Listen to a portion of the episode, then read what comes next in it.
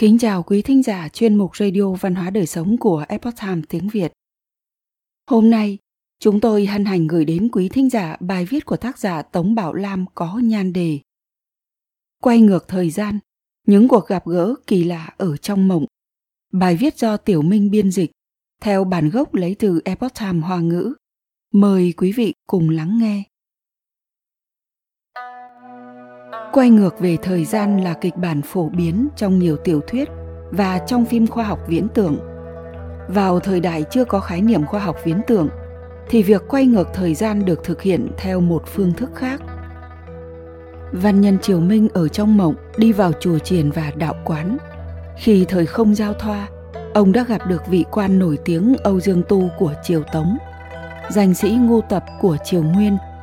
Cảnh trong mộng như thật như ảo chấn động nội tâm, để lại dư vị thật lâu dài trong lòng người. Mộng thấy vào chùa gặp được âu dương tu triều tống.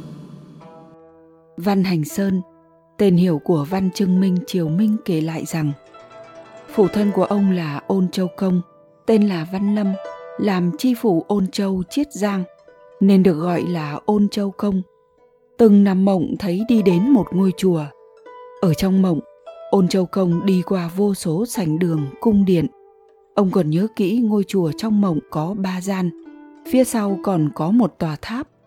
Trong đó có một người đang ngồi sừng sững rất đoan chính. Người kia nhìn thấy Ôn Châu Công đi vào, cũng không đứng dậy. Ôn Châu Công vì thế không vui lắm. Ông hỏi đối phương là ai. Người kia trả lời rằng mình là Âu Dương Tu Triều Tống, sinh năm 1007 và mất năm 1072. Thụy là Văn Trung, hiệu Lục Nhất. Về sau, Ôn Châu Công đảm nhiệm chức quan thái phó, mà nha môn nơi ông làm việc lại được đặt ở Trừ Châu. Trừ Châu lại chính là nơi Âu Dương Tu bị giáng chức. Một hôm, Ôn Châu Công du lãm đến một ngôi chùa nọ, phát hiện cảnh trí bên trong chùa rất giống với ở trong mộng, và trong sân tháp có đắp một pho tượng Âu Dương Tu cảnh tượng giống y hệt như trong giấc mộng trước đây. Mộng thấy đến đạo quán gặp được ngu tập Triều Nguyên. Văn Hành Sơn cũng từng kể lại rằng, những năm trước ông thường ở trong mộng đi đến một đạo viện, trong đó có một vị đạo sĩ mời ông viết thanh từ. Thanh từ còn được gọi là lục chương, lục tố là bài khấn nguyện dâng cho thiên đế thần linh khi đạo gia làm lễ tế diệu.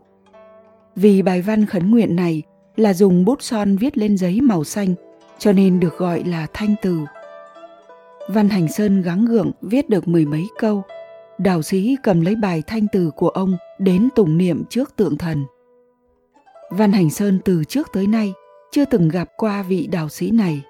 Trong mộng, ông nhẹ nhàng hỏi người bên cạnh rằng vị đạo sĩ này là ai.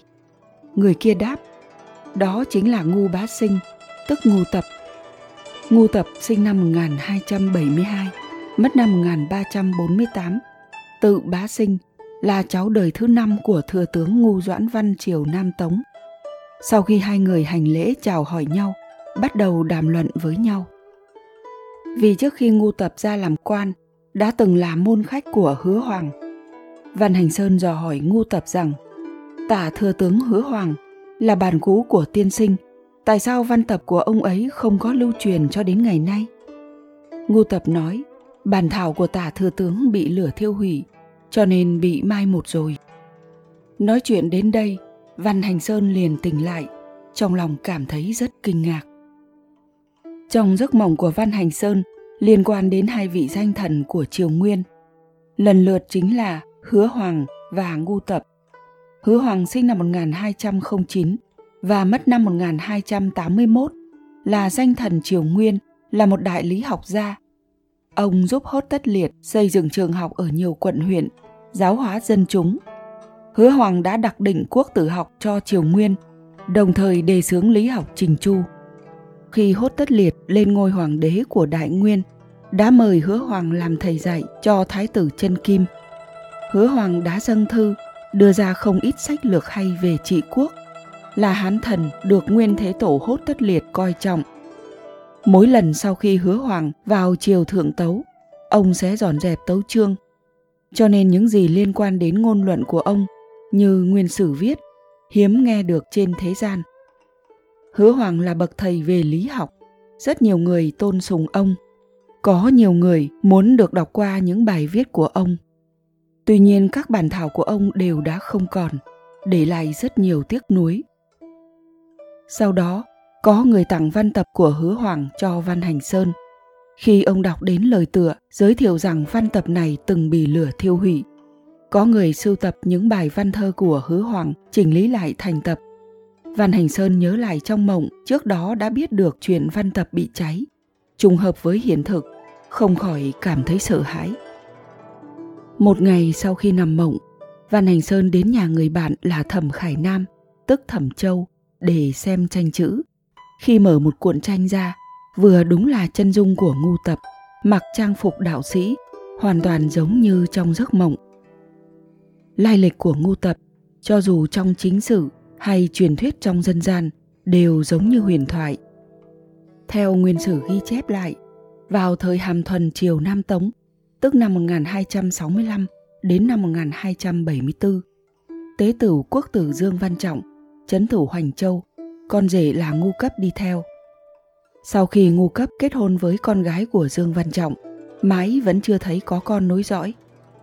Thời cổ đại cho rằng Nam Nhạc Hành Sơn ở vùng Hoành Châu, nơi đây là một trong những thánh địa của đạo gia và Phật giáo truyền vào đất Hán. Vì vậy, ngu cấp đến Nam Nhạc cầu khấn thần linh, cầu xin con trai nối dõi. Về sau, khi thê tử của ngu cấp là Dương Thị mang thai đủ tháng, vào sáng sớm ngày hôm đó sắp sinh, Dương Văn Trọng sau khi thức dậy và thay y phục, mang quan phục ngồi tính tọa rồi chợp mắt, bỗng nhiên mơ thấy một vị đạo sĩ tới gặp. Thần Bình bẩm báo rằng, chân nhân nam nhạc tới gặp. Dương Văn Trọng bỗng nhiên tỉnh lại, lúc này ông nghe nói con gái mình vừa mới sinh hạ một bé trai, chính là ngu tập sau này. Ông nhớ lại giấc mộng lúc nãy, trong lòng có chút kinh ngạc. Vì trong chính sử có ghi chép lại như vậy, nên nói Ngô Tập là chân nhân nam nhạc truyền thế cũng được lưu truyền trong dân gian. Sau khi Ngô Tập trưởng thành từng làm quan qua các thời hoàng đế Nguyên Nhân Tông, Nguyên Anh Tông, Nguyên Văn Tông, là một hán thần được thiên tử kính trọng. Về sau ông được ca ngợi là người đứng đầu trong Nguyên Thi Tứ Đại, là bốn nhà thơ lớn triều Nguyên. Có lẽ bị ảnh hưởng bởi lời truyền là do chân nhân nam nhạc truyền thế, cho nên trang phục mà ông mặc trong các bức chân dung truyền thế đều là trang phục đạo sĩ mà không phải là quan phục. Trong những ghi chép này, thời không trong mộng là do ai tạo ra? Những nhân sĩ, danh quan của triều đại trước, vì sao lại đi vào trong giấc mộng của người đời sau?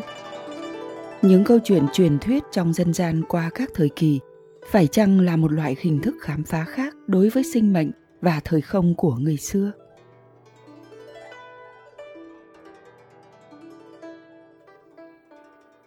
Quý thính giả thân mến, chuyên mục Radio Văn hóa Đời Sống của Epoch Times tiếng Việt đến đây là hết.